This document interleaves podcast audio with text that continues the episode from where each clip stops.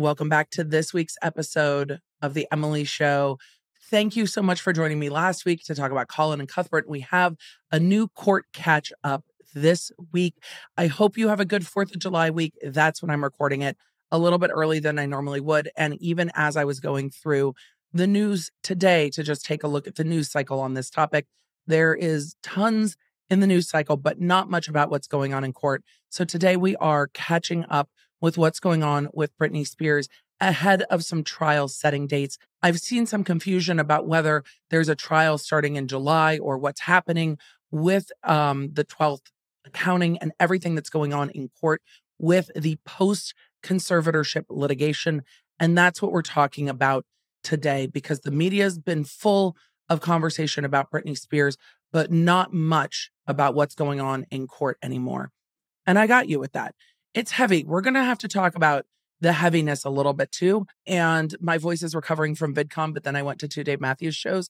So I've been doing my part at being completely irresponsible for the summer and just, you know, YOLOing it through the last few weeks. It's like, well, it's going to all be fine. And hopefully it will be. So, with all of that, we're going to get into today's episode. We have a number of documents from court we're going to cover. I have a lot of minute orders that I've gone through, and I'm going to give you a summary of those to just update you as to where we are. So, if you feel like you've been out of the loop, it's probably been six plus months since I've covered um, what's going on in court with Britney Spears, and I'm going to tell you why after the intro. Welcome to The Emily Show. I'm Emily D. Baker, the internet's go to legal analyst and big fan of the cursey words. I've been a licensed attorney for over 17 years. I'm a former prosecutor, and I break down the legal side of pop culture and entertainment stories we can't stop talking about. We should just get into it. Let's go.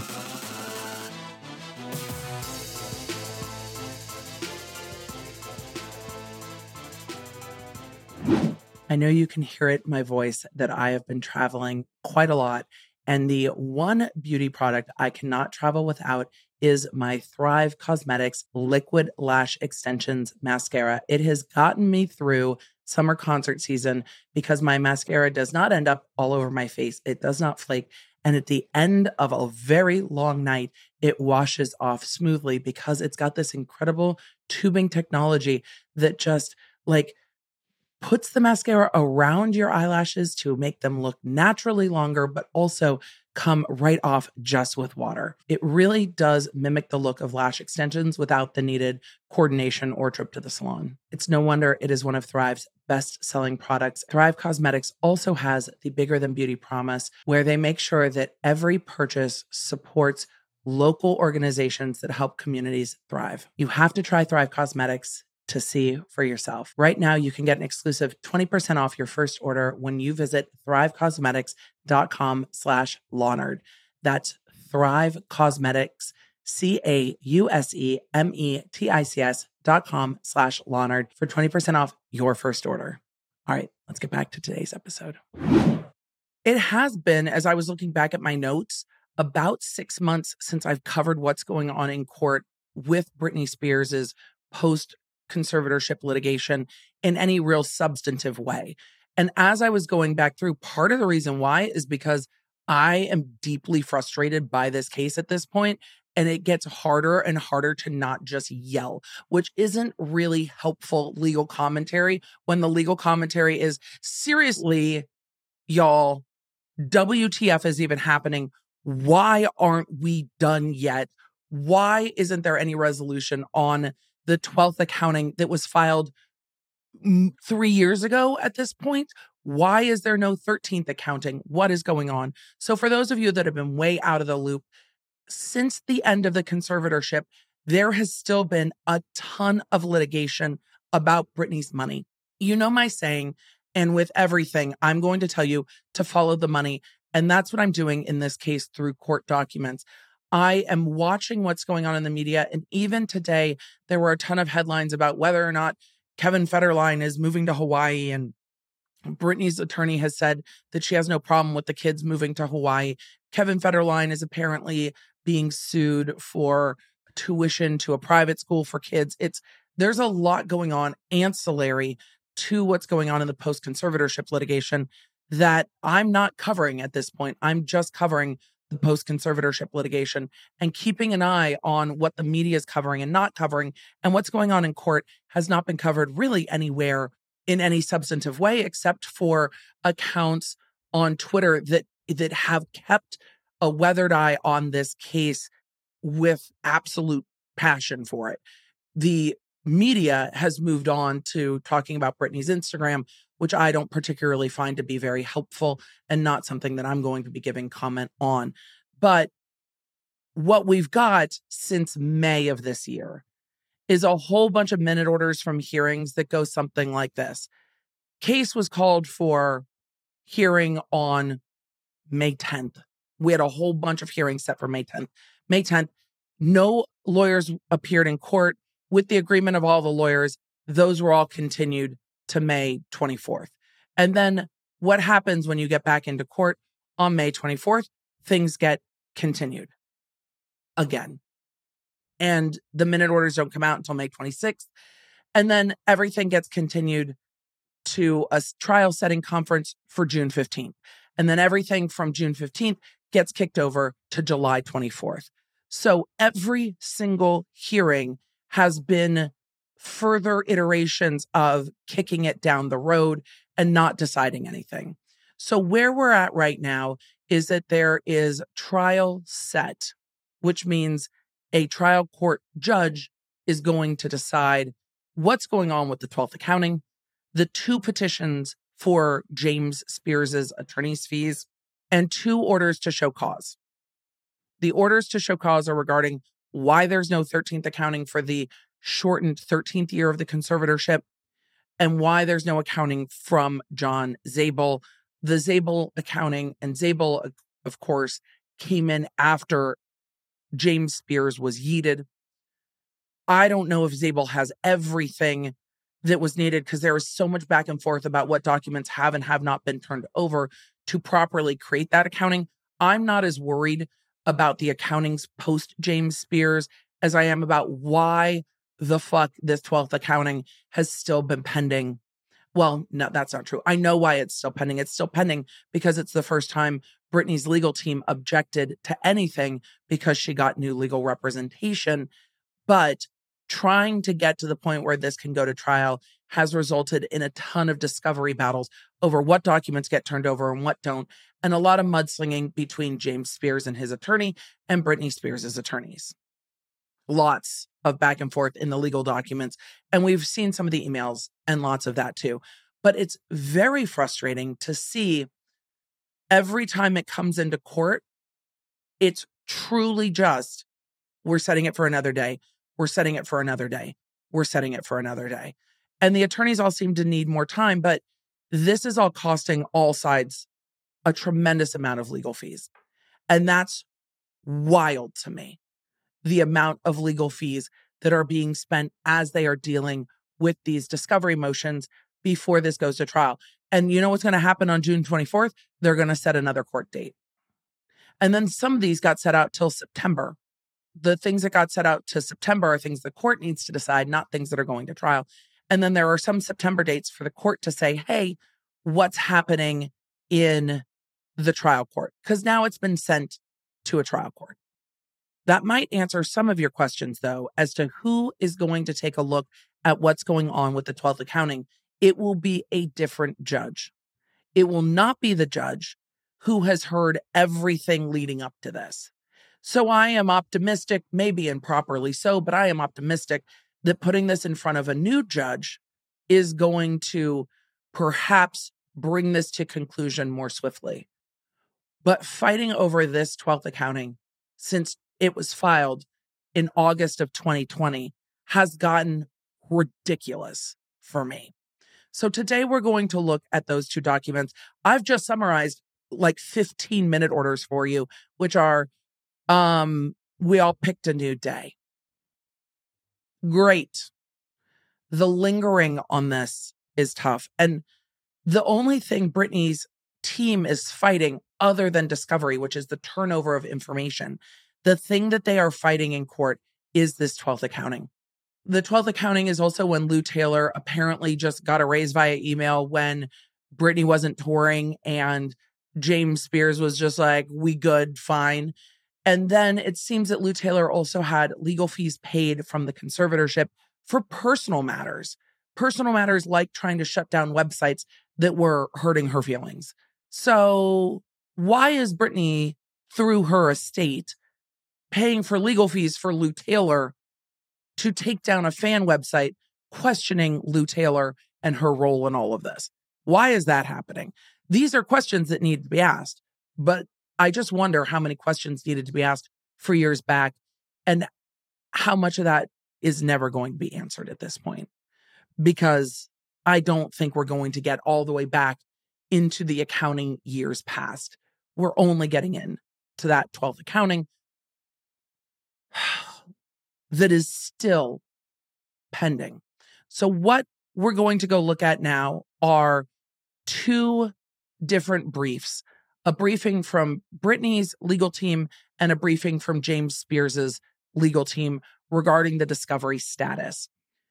This is all now before a discovery referee. A discovery referee is not this judge. It is a neutral third party who is helping deal with the discovery answer questions of whether things are privileged or protected and can't be turned over. So they now they they basically have a discovery mommy who's going, it's like, Mom, he won't give me the documents. And it's like, well, mom, they're supposed to be redacted.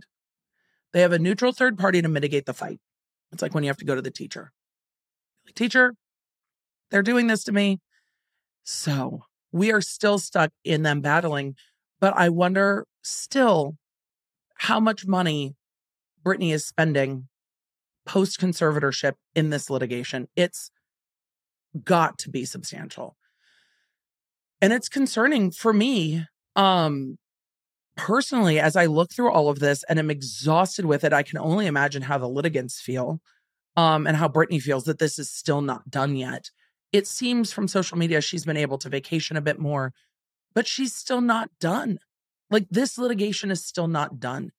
Even though the conservatorship is not dictating her life, she still is under the weight of all of this litigation and mounting attorney's fees. And that can't feel free all the way yet. And again, if we're exhausted with it, I can only imagine how those involved feel. And then the continued negative media attention baffles my mind at this point and i'm just i'm not even going to highlight the types of headlines that i have seen because I don't want to see the negative headlines continuing to bring clicks and views. A year ago, everybody was like, Have we learned nothing about the way we discuss people in the public eye? And it feels like we've gotten right back to, you know, before 2021, when Britney talked about how abused and exploited she felt in court. And everybody was like looking back at old um, headlines, looking back at the way that Britney Spears was treated. And it feels like a slip back there. Not valid questioning, just negative headlines, if that makes sense. And I think there is a difference between a, you know, is Britney truly free from this conservatorship when the weight of this litigation still hangs over her? Why is this all taking so long? Where is the money? Um, why are her attorneys not choosing to pursue or seemingly not choosing to pursue other avenues of remedy at this point, they haven't sued James Spears. There aren't any criminal um any criminal charges pending. There may be investigations. We don't know. We haven't heard any of that. I think those are all valid questions. But I think the the straight up negative headlines that are meant to just grab clicks of, you know, Britney not being allowed to see her kids before they move to Hawaii or whatever just isn't helpful at this point. But that's just my opinion. So we're going to look at the court documents and see what they say. If you have been waiting to try our sponsor, Green Chef, now is the time. Make your summer nights a little easier by having delicious meals delivered right to your door that you can put together in just about 30 minutes. And now Green Chef has over 50 weekly menu items to pick from, and you can find something that's easy for you. Our family has been loving some of the salad bowls and paninis just some other options if you're looking to change it up. And of course, they will meet you where you're at paleo, keto, vegan, vegetarian, gluten free, or if you're just looking for more balanced meals. You know that Green Chef is basically the only way we eat dinner at my house, and I hope that it will make your dinner time a little easier and more enjoyable. Go to greenchef.com slash Emily Baker 50 and use code Emily Baker 50 for 50% off plus free shipping. That's greenchef.com slash Emily Baker 50 to get 50% off plus free shipping. Find out for yourself why Green Chef is the number one meal kit for eating well. Let's get back to today's episode. This is filed by Britney's team, by her attorneys, Matt Rosengart et al., on June 20th, 2023. This is the requested status report on pending discovery motions before the discovery referee, who is a retired judge. I mean, I might not have made that clear when I said it's basically a discovery mommy, but it's, it is a retired judge deciding these things. But instead of going to the court where these matters are pending, they have a dedicated discovery referee who's handling these things. And that is retired Judge Roy Paul. So let's get through a little bit about what's going on from the perspective of Britney Spears' team. On September 9th, 2021, after extensive briefing and contentious and and a contentious and lengthy hearing, it sure was. The court suspended James P. Spears over his counsel's objection for running a quote unquote toxic conservatorship of Britney Spears. On November 21st, 2021, the 13 year conservatorship, which among other things was born in violation of conflict of interest rules, I don't disagree, and California's standards of conduct, was terminated. Rosengart always has a way of being snappy with their writing while being very direct. I appreciate their style of argument. Um, they definitely put it all out there in their motions, which I always appreciate because it's really the most information we get about this case at this point is buried in these filings. Yeeted Spears as counsel, and no, in the motion they don't call him Yeeted, but I do because between Mr. and Mrs. Spears, my brain will conflate the two. So if I don't separate them into Yeeted and Britney, I am going to get the Spears is wrong. So that is why I do that. But it the motions have not gotten so informal as to start calling James Spears yeeted. Sometimes they do call him the uh, terminated conservator, though. Yeeted Spears' counsel acknowledged in November 2021 that Yeeted's continuing fiduciary obligations under applicable case law required him to serve the interests of his daughter and her estate by expeditiously finalizing the pending 12th accounting. Remember, the 12th accounting was filed in 2020. This is conversation around it in November 2021. As I said here today, it is July 2023. It goes on to say, and finalizing the ultimate accounting of the conservatorship. Instead, shortly after filing a December 15th, 2021 petition against his daughter for payment of his new lawyer fees, despite being paid more than 6 million in fees and commissions as conservators, he proceeded to file nine motions against his daughter, including a failed motion to depose her, which the court denied last year. They've done a very good job of summarizing the road so far here. Yeeted's fee petition remains pending. There's actually two fee petitions that remain pending, the same for the same attorneys, but two different petitions for fees. This is fees that James Spears is asking to pay his new lawyers post conservatorship. Mm-hmm. Lynn Spears also filed to have her attorney's fees paid and withdrew that motion. If you haven't seen me lose my mind over that motion, it was a number of months back. I will link it. It's on my Britney Spears, like all of the content on um, my YouTube channel. I have not summarized it as much on the podcast. We've done a lot of it live, but I will link that all below. Indeed, the court's probate notes have always recommended its denial for numerous reasons. And this is citing the probate notes recommended DWOP. And then it cites the probate code says specifically who is entitled to receive fees on account. Former conservators and their attorneys are not included in those sections. Those are the notes. Here's the thing for me. This is not in the motion. Here's the thing for me. Former conservators and their attorneys are not included in the sections of people who are entitled to have their legal fees paid by the conservatorship estate, i.e., Britney's money. Every time I say conservatorship estate, that just means Britney's money. So the day he was terminated as conservator, he has to pay his own legal fees. Why has it been pending since 2021 without the court denying it? Like, why keep dicking around with this motion? Well, the two motions. Why not just rule on them? Why are those motions still pending? Why is nothing getting resolved in court? It all gets kicked to new dates over and over and over again. But every time it gets kicked to a new date, Britney still has to pay for her attorneys to, to prepare for court and for these hearings. If it is that clear in two different penal codes that former conservators are not included, deny the motions. What is the reasoning behind this? Because even if you deny the motions and Yeeted Spears appeals it, which he's done on other rulings in the past, it still doesn't slow down these proceedings on the 12th accounting. So why? Why are we not why are we not ruling on anything at this point? Back to the motion. It says the 12th accounting and fee petition have been a focus of this matter since late 2021. It's July 2023. As explained in the pending objections to the 12th accounting and is further summarized in the January 14, 2022 declaration of former FBI special agent Sherine Ebadi, submitted in opposition to the fee petition, which I covered on YouTube.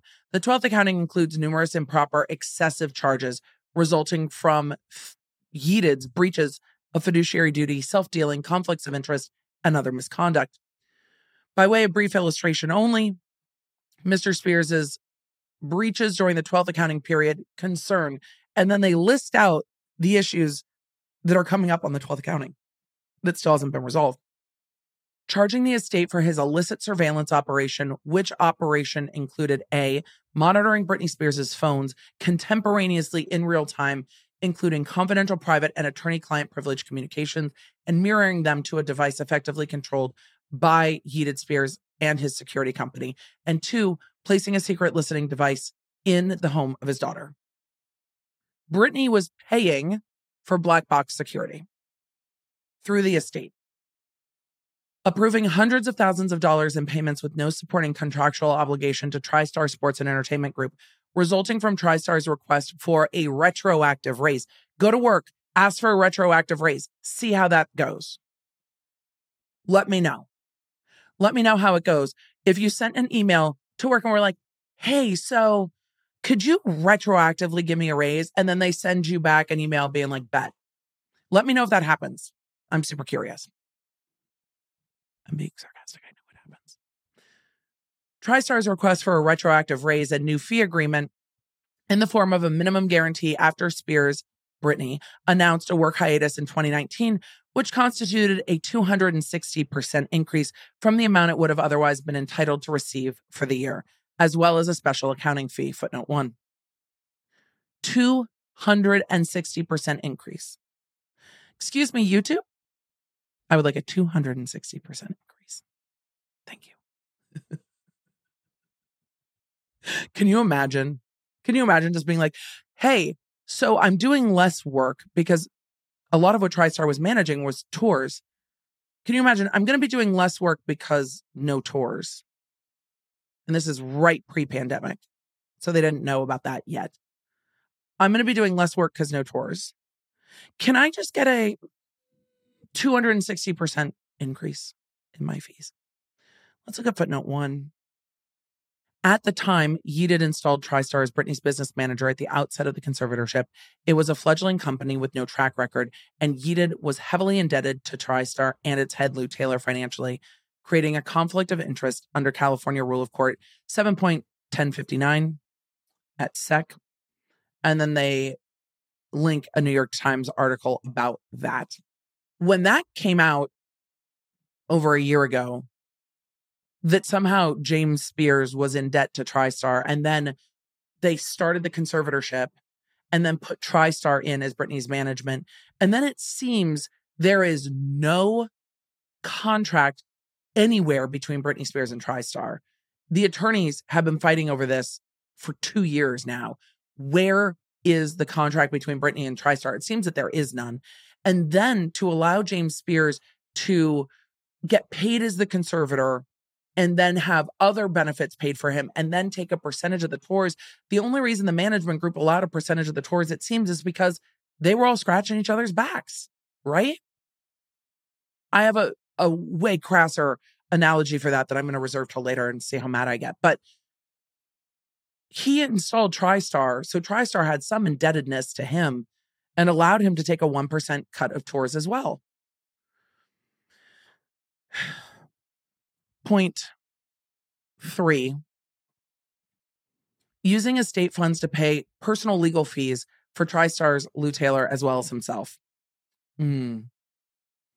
These matters, the pending 12th account and the pending fee petition, were purportedly the basis for Mr. Spears' nine discovery motions since December 2021, including the three motions now before the referee footnote two.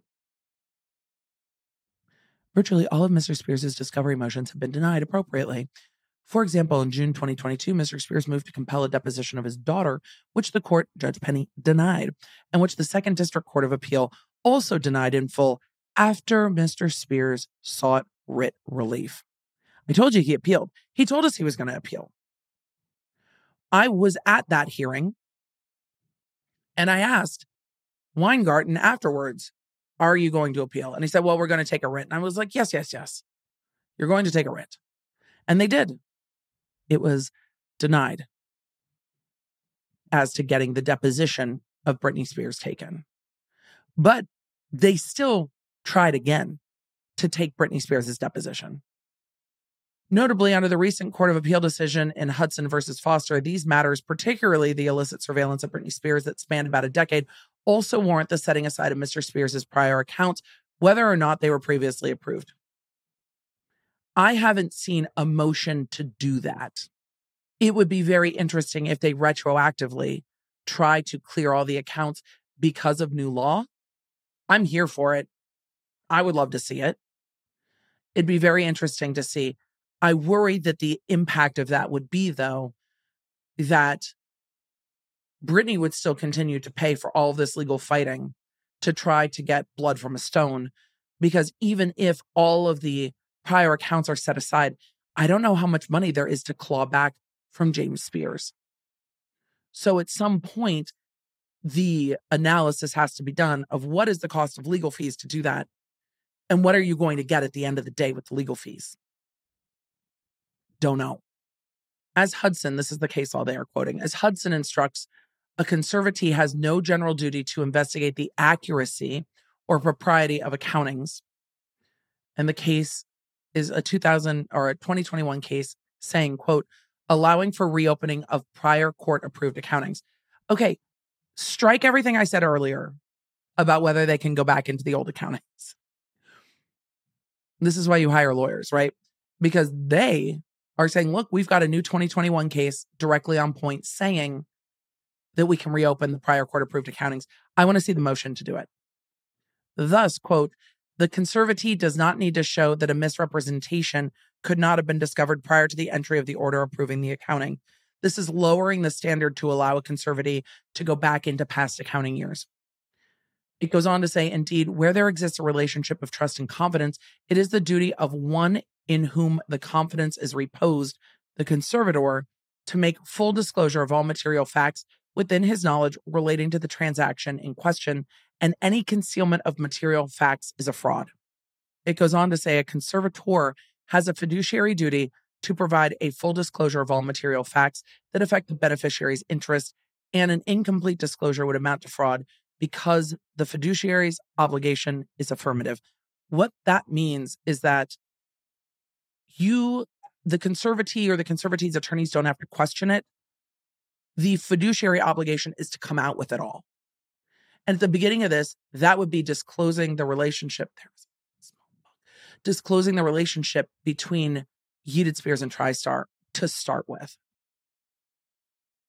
It goes on to say a person acting in conscious disregard of the rights of another should be required to disgorge all profits because disgorgement both benefits the injured parties and deters the perpetrator from committing the same unlawful actions again. I don't know what there's left to disgorge from James Spears, though In fact, the courts are particularly likely to grant relief from a judgment where there has been a violation of a special fiduciary relationship. The motion goes on to say this report to referee, however, focuses narrowly on the three discovery motions at issues. When are you bringing the other motion? Bring the other motion. I worry. Like, I'm of two minds on all of this, and I'm going to keep repeating myself that I'm of two minds on all of this because, again, dig, mention it all, dig into it all, set them aside, get the ruling to disengorge the profits. I just don't know how much Britney will spend in legal fees versus how much Britney would get at the end of the day to disgorge from James Spears. And I worry that financially it might be null and void. But emotionally, like emotional Emily is like dig into all of it. But it's not my money that I'm spending, right? So that's a decision that Britney's going to have to make with her lawyers. But they're hinting at it in this motion that they can. And I'm interested to see if they do. So there are three discovery motions at issue Yeeted's attempts to compel discovery from non parties, the suggestive Palma notice issued by the Second District Court of Appeal in December 2021, particularly two of the three pending motions concern Yeeted's failed attempts to compel production of records from non party Kroll associates. That's the investigative report, which employs the former FBI special agent, um, Abadi. The footnote three, we'll get there in a second. The motions involving non party Kroll are Britney Spears and Kroll's motion to quash deposition subpoena for business records issued to a non party, or alternatively for a protective order, and Yeeted's motion to compel compliance with deposition subpoena for production of business records, footnote four.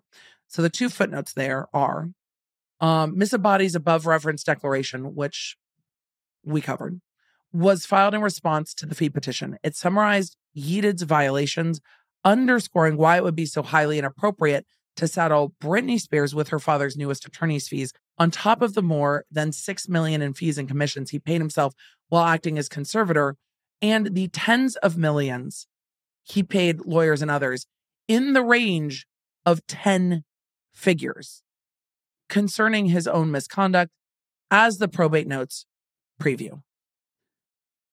So in this footnote, we are told again that Yeeted Spears has paid himself more than $6 million that they can account for, but has paid lawyers and others tens of millions into the range of 10 figures. 10 figures. Not six, not seven, not eight, not nine. Bill, where, where, what? 10 figures. So how are we at the spending of 10 figures? How are we at like what? A hundred million dollars? A thousand million dollars? Like a billion dollars? How are we at 10 figures? Because it says we're not at hundreds of millions. They go from tens of millions to the range of 10 figures. So I am confused if they mean hundreds of millions or if we're in like the billion dollar range. Because it's a big jump to go from tens of millions to 10 figures. I have questions. But where is the money? And trying to figure out how much was bled out of Britney Spears' estate seems to be one of the main goals of this discovery for Britney's team. I don't know how we get to 10 figures. I really want to know. I don't know, again, if they mean a billion, that's what they said in this legal filing, or if they mean nine figures, hundreds of millions. Either way, James Spears benefiting himself over 6 million is bananas. I'm not surprised if the legal fees and the fees that James Spears paid out and the fees with TriStar, I would not be surprised if that was in the hundreds of millions of dollars. I wouldn't at all be surprised. Are we getting to a billion? I don't know. That gets into numbers that like my brain short circuits at. Is it possible? I don't know. They're saying that Britney Spears' estate now is only worth about $60 million. Where did it all go? Tours and perfumes and TV shows and music. And where is all the money? Because 60 million, I realize it's a lot of money, like in in in in non-pop star terms. But where did it all go? And we know that Britney wasn't lavishly spending for the 13 years of the conservatorship. She was um very, very limited in what she could spend. And I have said this since that 60 million figure came out, it seems compared to other celebrities and pop stars of her worldwide top of her game celebrity status, that seems to not be enough. 60 million seems low. And yes, we've got to account for tens of millions to lawyers, but where is the rest of it? And I hope that where the money went gets answered at some point. The motion goes on to talk about the motions involving non party Kroll, which is the investigative agency that started to dig into all of this, and the fact that James Spears is trying to compel discovery from Kroll. Footnote 4 says James Spears also filed a second motion to compel compliance with deposition subpoena for production of business records to third party Kroll, which is duplicative and now moot as discussed below. The bulk of this discovery fight is over what the investigation, the investigative agency has to turn over to James Spears. And here's the problem. There is going to be a push pull on this if what Kroll has uncovered will be used at trial with regard to the 12th accounting. Normally, this would not be discovery. However, if they're going to use it at trial, some might be discoverable. So that's where we're going to have to push pull on this. The third pending discovery motion concerns Yeeted's attempt to compel the production of records from whistleblower Alex Vaslov, also a non party, but again might be a witness at trial. Vaslov is a whistleblower formerly employed by Black Box Security, the security company Yeeted hired, which carried out the above referenced illicit surveillance operation. And then they cite to the New York Times article about that, which is attached to this motion. They talk about Kroll being engaged as a consulting expert. We've already covered that in those Kroll motions and the subpoenas and the motion to quash, which again, we've covered in 2021 when they were all filed. So some of this is things that we have already covered. So we're not going to retread that ground. But they're going to summarize their arguments. So we're going to summarize it and then continue on. As summarized above, if Mr. Spears is entitled to anything further, and he should not be, it would be exemplars only to show that, contrary to his counsel's January 19th, 2020 unequivocal representation to the court, that the illicit surveillance didn't happen, Your Honor, as the facts even then showed it did in fact happen, and Yeeted Spears well knows. See the transcript. We further submit that a controlled methodology is particularly important and necessary to protect Ms. Spears' privacy, given the uniqueness and complexity of issues and previous efforts by Yeeted to disclose his daughter's private, sealed medical records and other confidential information in violation of her privacy rights and court orders, which also implicate uh, HIPAA and CMIA, for which he previously was rebuked by the court. Footnote five. I really did enjoy this. So we're just going to go through it again. Footnote five.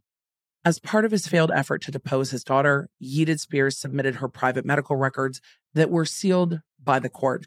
To protect her privacy, we were forced to move on August 1st, 2022 to reseal her records, records that the court had already ordered sealed at the request of Yeeted Spears' former counsel, before his new counsel reversed course and sought to publicize them.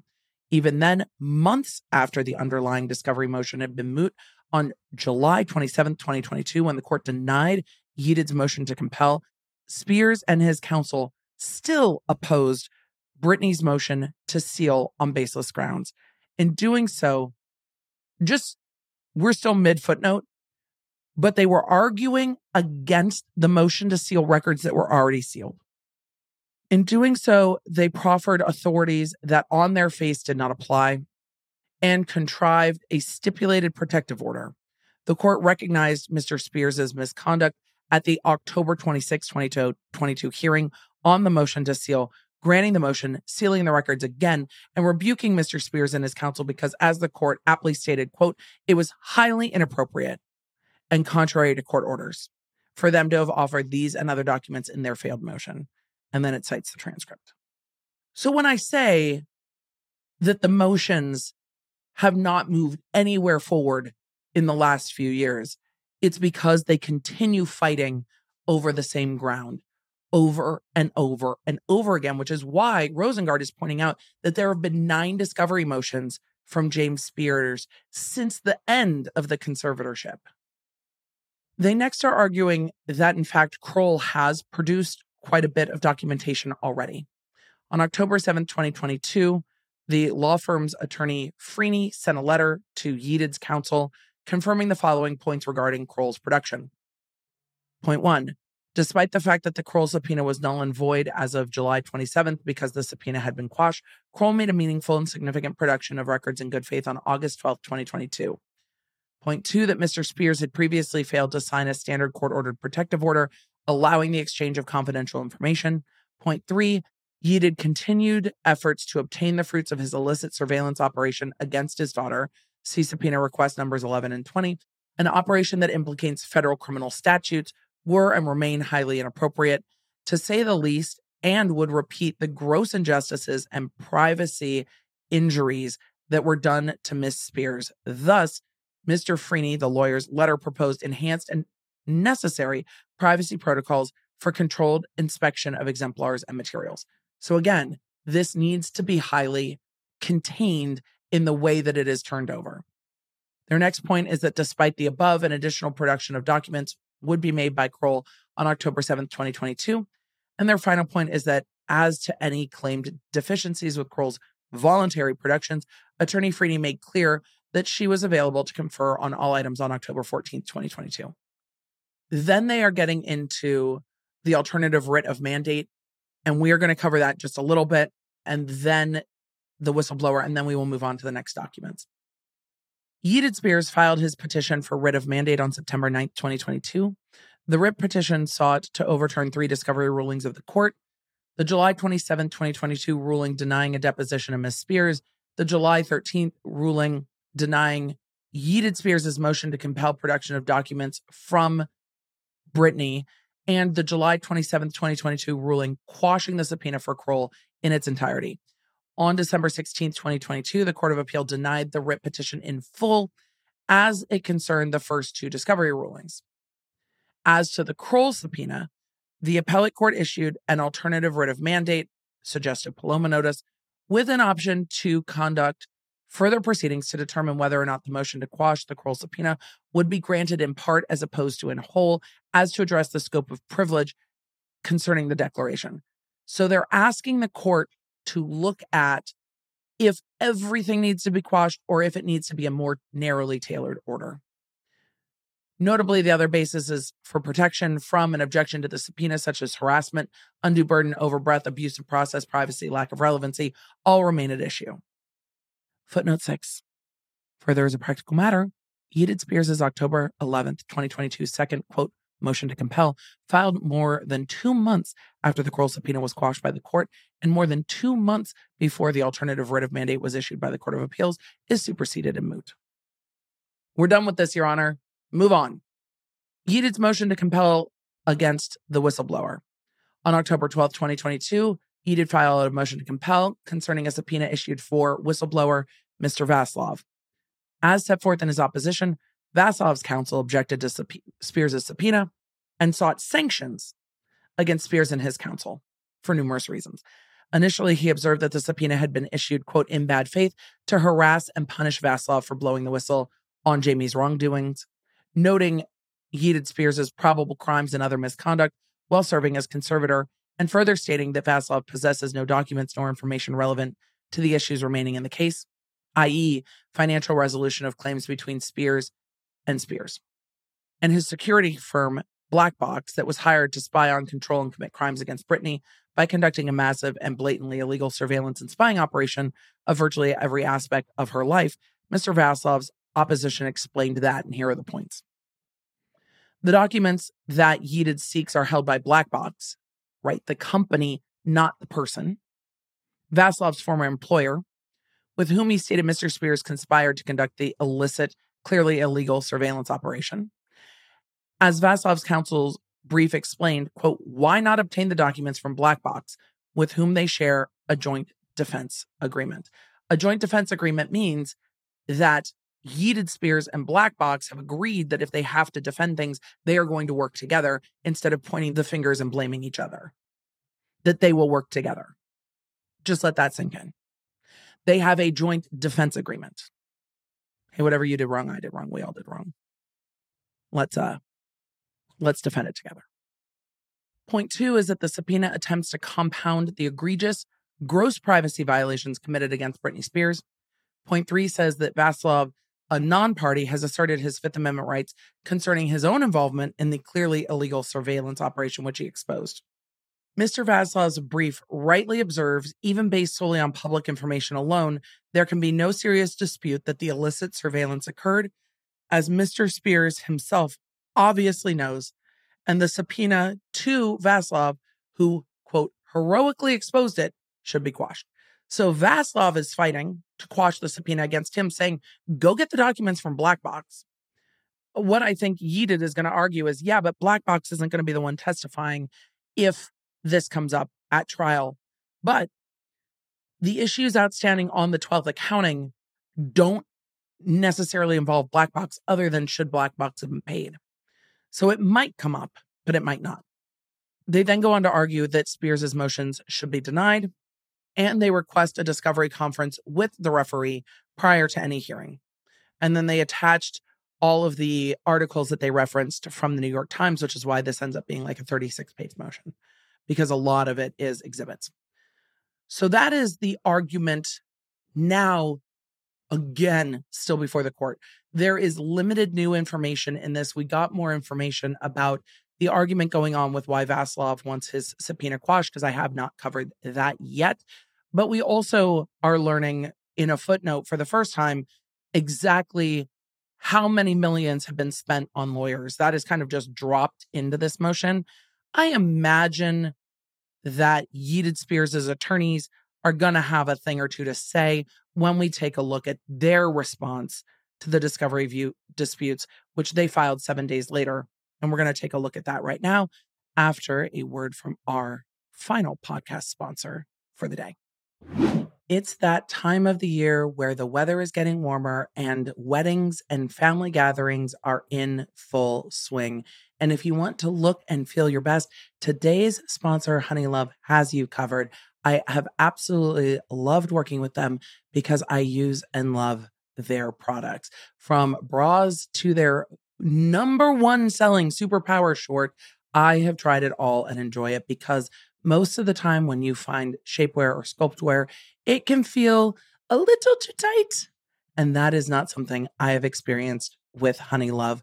The Superpower short is an absolute go to. Its targeted compression technology distinguishes between areas where you want more support and areas where you need less compression. So you can do things like breathe.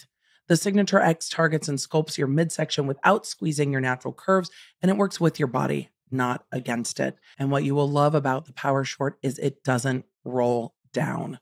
I know it's so nice. Treat yourself to the best shapewear on the market and save 20% at honeylove.com slash Lawnerd. Use our exclusive link down below to get 20% off at honeylove.com slash Lawnerd. Let's get back into today's episode. We are going to hit the main points of Yeeted Spears' motion before the discovery referee this was filed on June 27th. This is Spears's brief regarding discovery disputes presently before the discovery referee. And this was filed again with the court letting the court know the status of what's going on before the discovery referee. The preliminary statement Britney Spears repeatedly accuses James Spears, who they in this motion call Jamie, who I will call Yeeted, of wrongdoing in public court filings and on social media, with her counsel claiming the accusations will be supported at trial by the publicly filed declaration of Sherine Abadi, a purported expert, and documents from Alex Vaslov, a purported whistleblower. However, neither Britney Abadi, Abadi's employer Kroll, or Vaslov produced documents supporting the allegations, a particularly egregious course of conduct with respect to the Abadi materials given that the Court of Appeal found a privilege waiver in December 2022, over six months ago. Yeeted is entitled to discovery regarding Britney's allegations, the documents Britney claims to support those allegations, and the documents Britney represents will be relied on at trial. I agree as to the relied on at trial. If things are going to be relied on at trial, they need to be parsed through for what's discoverable. But again, Yeeted's attorneys always come out swinging. They go on to say that Jamie exhaustively attempted to obtain discovery regarding the Abadi declaration and Valsov's statements. First, Jamie attempted, we well, we know that there were nine motions filed. At least everyone agrees that this is an exhaustive attempt. I'm exhausted. Are you exhausted at this point? Who else is exhausted? First, Jamie attempted to obtain the documents from Britney, but Britney refused and told Jamie to obtain the documents from Abadi in Vaslov. Second, Jamie attempted to obtain the documents from Kroll, Abadi's employer, but Kroll moved to quash the subpoena and forced Jamie to take the dispute to the Court of Appeals, which found that any privilege that could apply to Abadi's documents had been waived. I don't think that's exactly it. Third, Kroll represented it would produce documents in response to certain requests, notwithstanding the motion to quash, but later backtracked and refused to produce documents even after Jamie moved to compel and for sanctions. Fourth, Jamie attempted to obtain documents from Vaslov, but Vaslov refused to produce a single document without justification.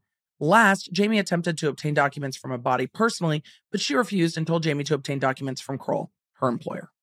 It's clear that there are either no documents to support the salacious allegations against Jamie, or whatever documents exist are being wrongfully withheld. Kroll now attempts to avoid the orders of the Court of Appeal and probate court findings. Privilege was waived as to the Abadi documents. Kroll counsel claimed at the June 1st, 2023 Conference of Counsel, which is not a public court hearing, that the Court of Appeal issued a Palma notice. Not so. Jamie filed a petition for writ of mandate. Britney filed an opposition to Jamie's writ petition. Jamie filed a reply in support of the writ petition.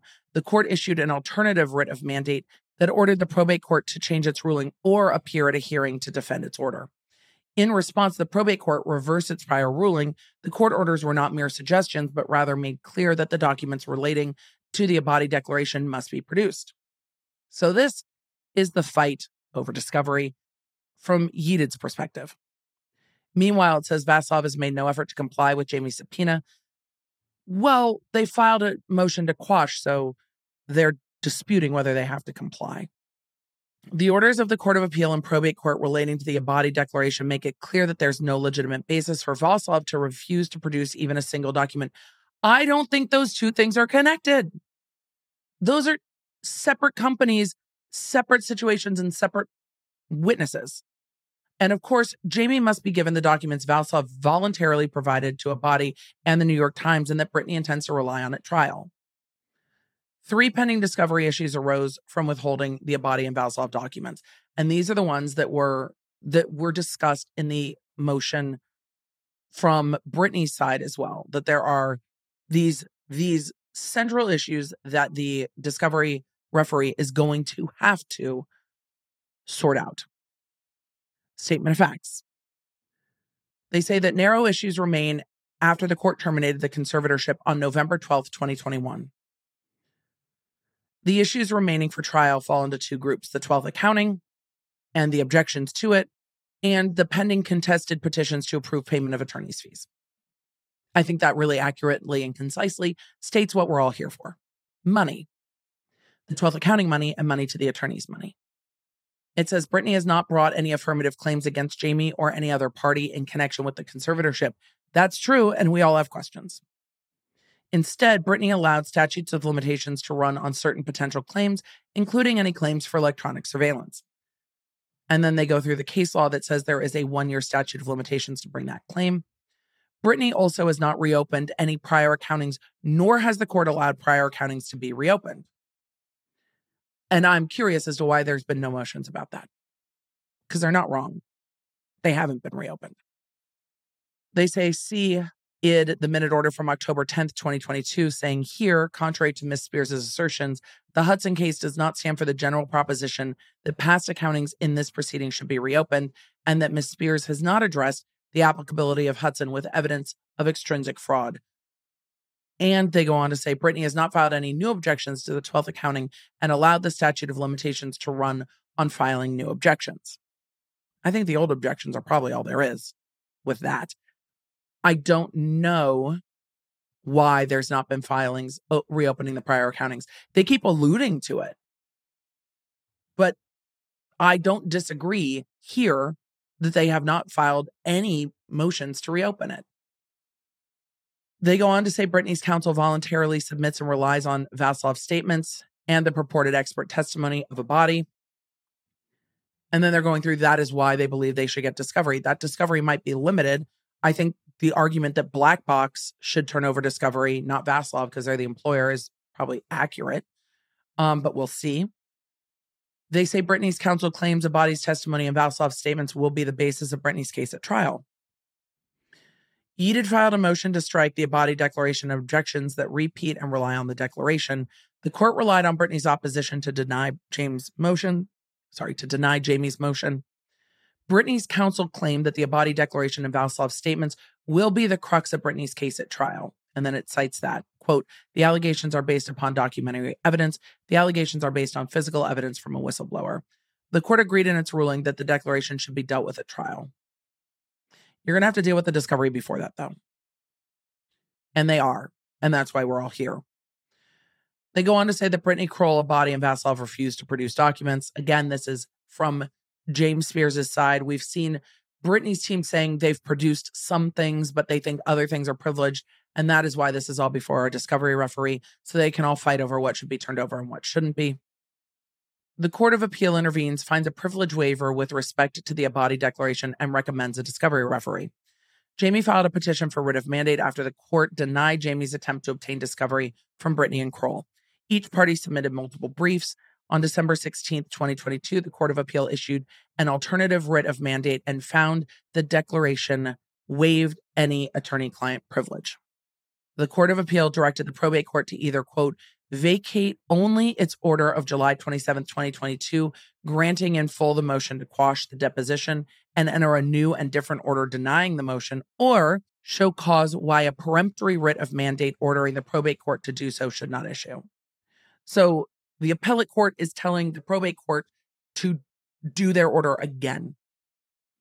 The alternative writ did not mention Palma versus U.S. Industrial Fasteners, Inc., the Court of Appeal recommended additional briefing regarding whether a subset of documents may retain their privilege because Jamie directed the subpoena to Abadi's employer, Kroll, rather than a body personally.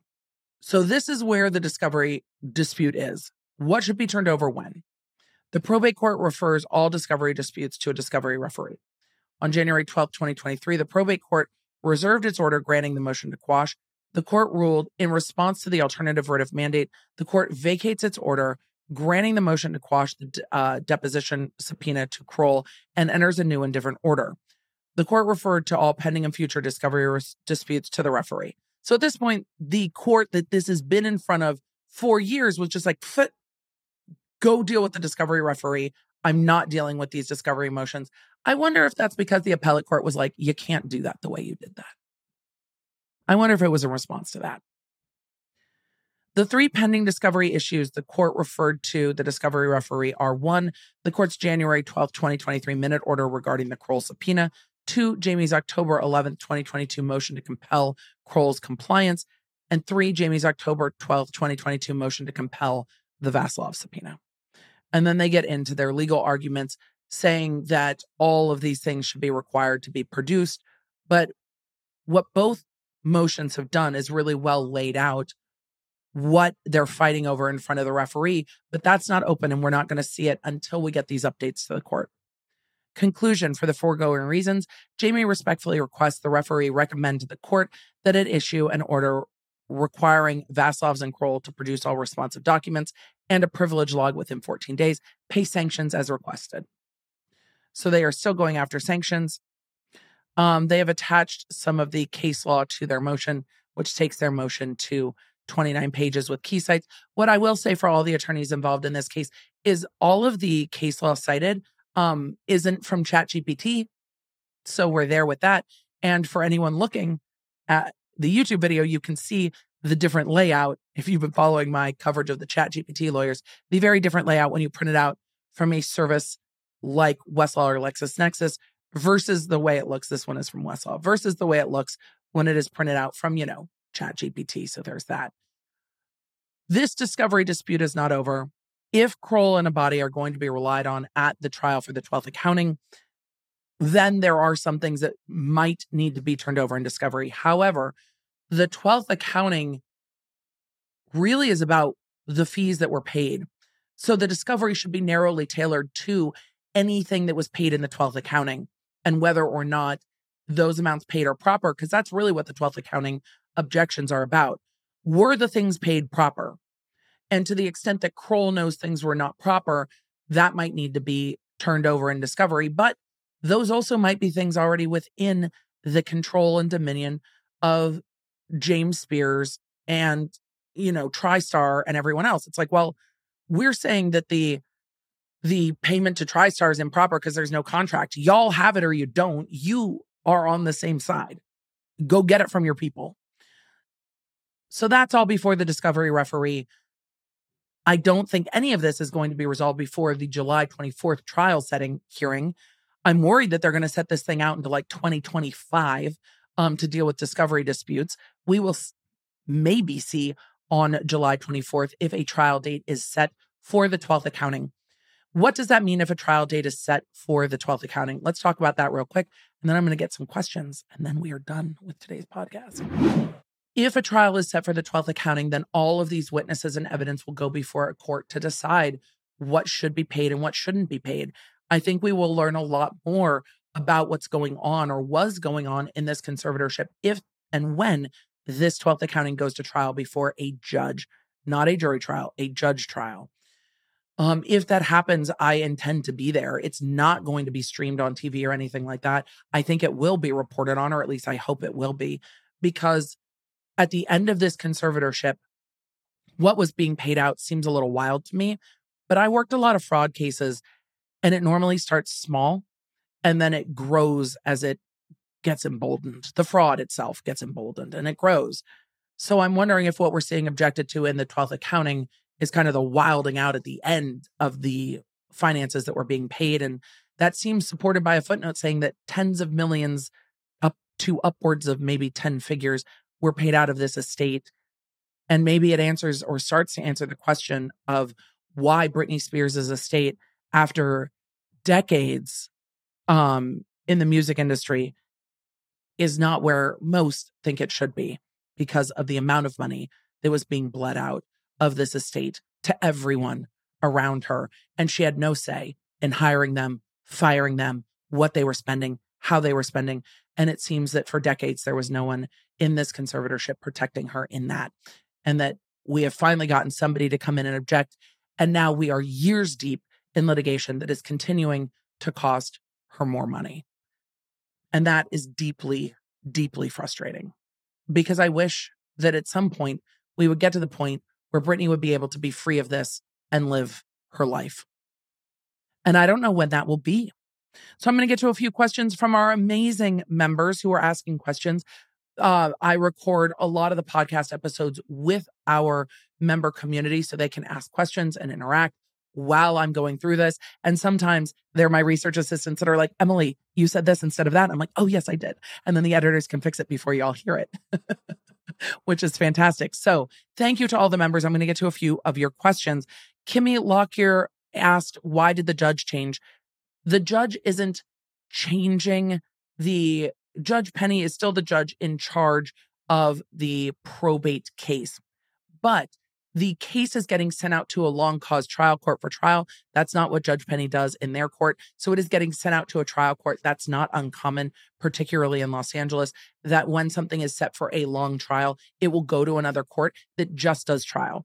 That means that trial court isn't also taking care of an entire docket of cases because, especially in probate, if you take on a multi week trial in probate court, but only have half the day to hear the trial, that multi week case doubles or triples in time that it takes. So often in Los Angeles, they will send them out to cases or to courtrooms that are just open to handle trial cases that aren't covering a regular calendar. So that is mostly scheduling.